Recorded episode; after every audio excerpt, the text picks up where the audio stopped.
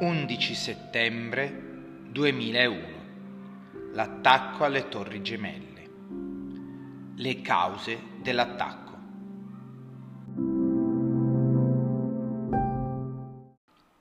L'11 settembre del 2001 si svolse l'attacco terroristico su più vasta scala della storia dell'umanità.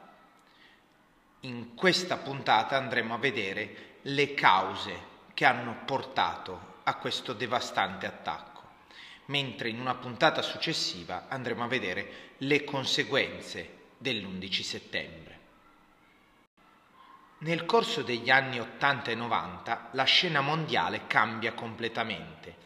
Il sistema comunista va in crisi e in diverse parti del mondo iniziano a nascere sentimenti nazionalistici che provengono da origini etniche e da, dal radicamento del fondamentalismo religioso.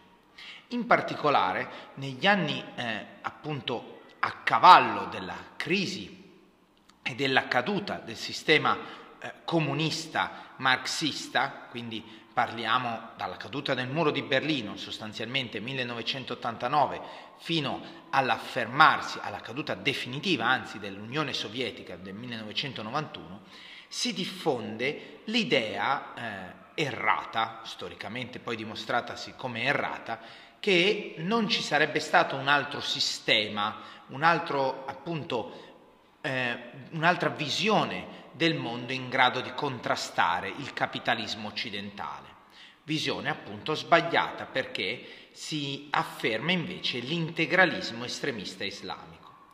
Le tracce di questa eh, nuova eh, visione contrapposta al capitalismo occidentale in realtà erano già presenti, erano già presenti almeno dal 1979, da quando in Iran c'era stata la rivoluzione guidata dall'Ayatollah Khomeini che aveva instaurato una teocrazia, quindi un governo sostanzialmente religioso e riteneva l'Occidente responsabile del declino dei paesi islamici e della loro contaminazione, della perdita dei veri e puri e profondi valori eh, non soltanto religiosi ma culturali tipici dell'Islam e che erano rappresentati dal Corano non solo però in Iran, ma in altri paesi che sono appunto eh, il Medio Oriente, l'Africa, l'Asia centrale, iniziano a emergere queste idee di eh, confronto nei confronti dell'Occidente.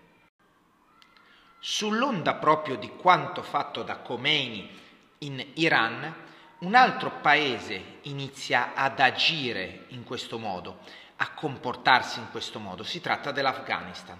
L'Afghanistan era stato dal 79 teatro della guerra instaurata dall'Unione Sovietica per il controllo di, questo, di questa regione povera ma strategica perché eh, è il ponte con eh, poi l'India e altri paesi che conducono all'Oceano Indiano.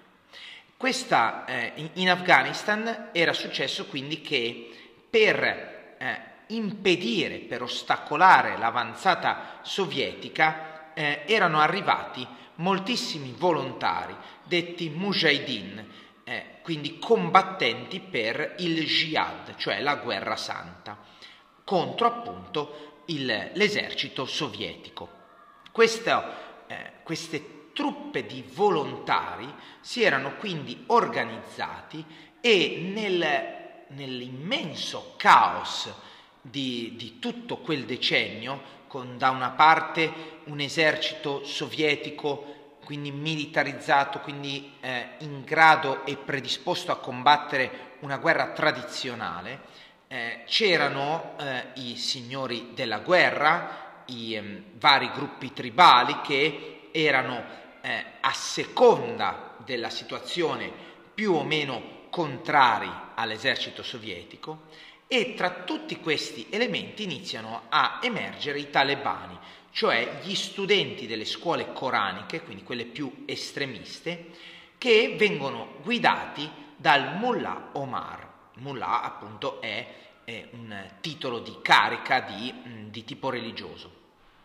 Il Mullah Omar guida la resistenza contro i sovietici e eh, grazie anche al, all'organizzazione eh, di tipo appunto da guerriglia, quindi eh, questi gruppi di soldati volontari si nascondono nelle impervie montagne eh, del, e nei paesini dell'Afghanistan, quindi da una parte questa organizzazione, dall'altra la decadenza dell'Unione Sovietica che sta andando incontro a una profonda crisi, i talebani riescono a vincere, appoggiati anche dal Pakistan.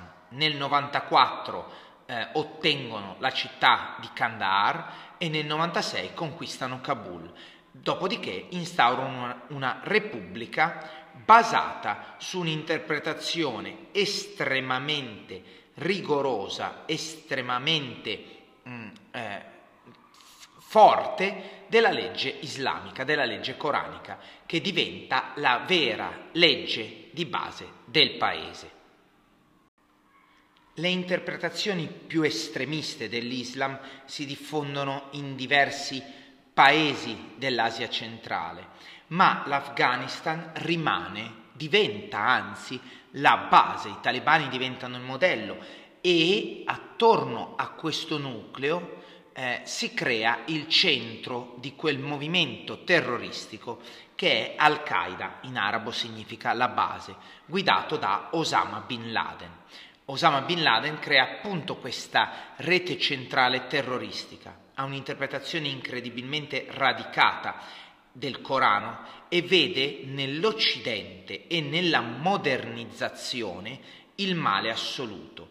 E per combattere questo male assoluto bisogna combattere chi lo porta avanti, combattere quindi Satana, il grande Satana che è l'America e il piccolo Satana che è Israele.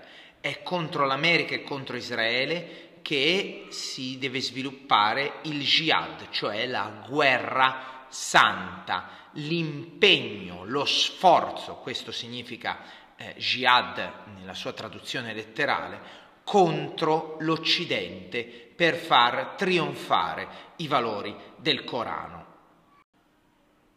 L'idea di Bin Laden e di Al-Qaeda è quella di creare un grande califfato, quindi sostanzialmente un grande regno di fede musulmana sotto un unico sistema di governo, il cui compito sarebbe stato quello di restituire la purezza e l'integrità, l'unità all'Islam.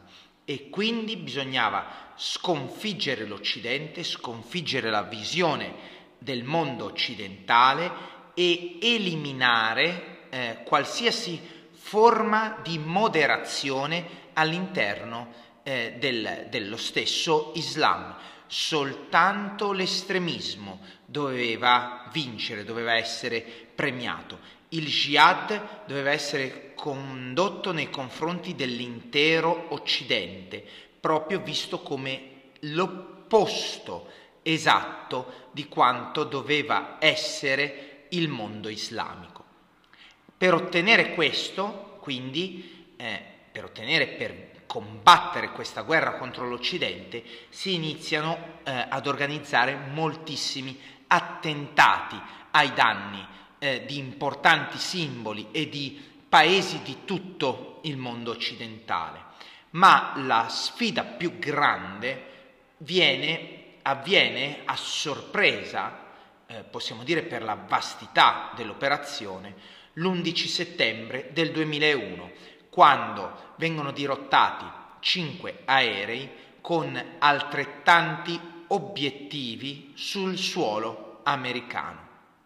Si tratta del più grande, come abbiamo detto all'inizio, attentato terroristico della storia dell'umanità. Nella prossima puntata vedremo appunto come si è svolto in sintesi l'attacco terroristico e quali sono state le sue conseguenze dal punto di vista storico-politico.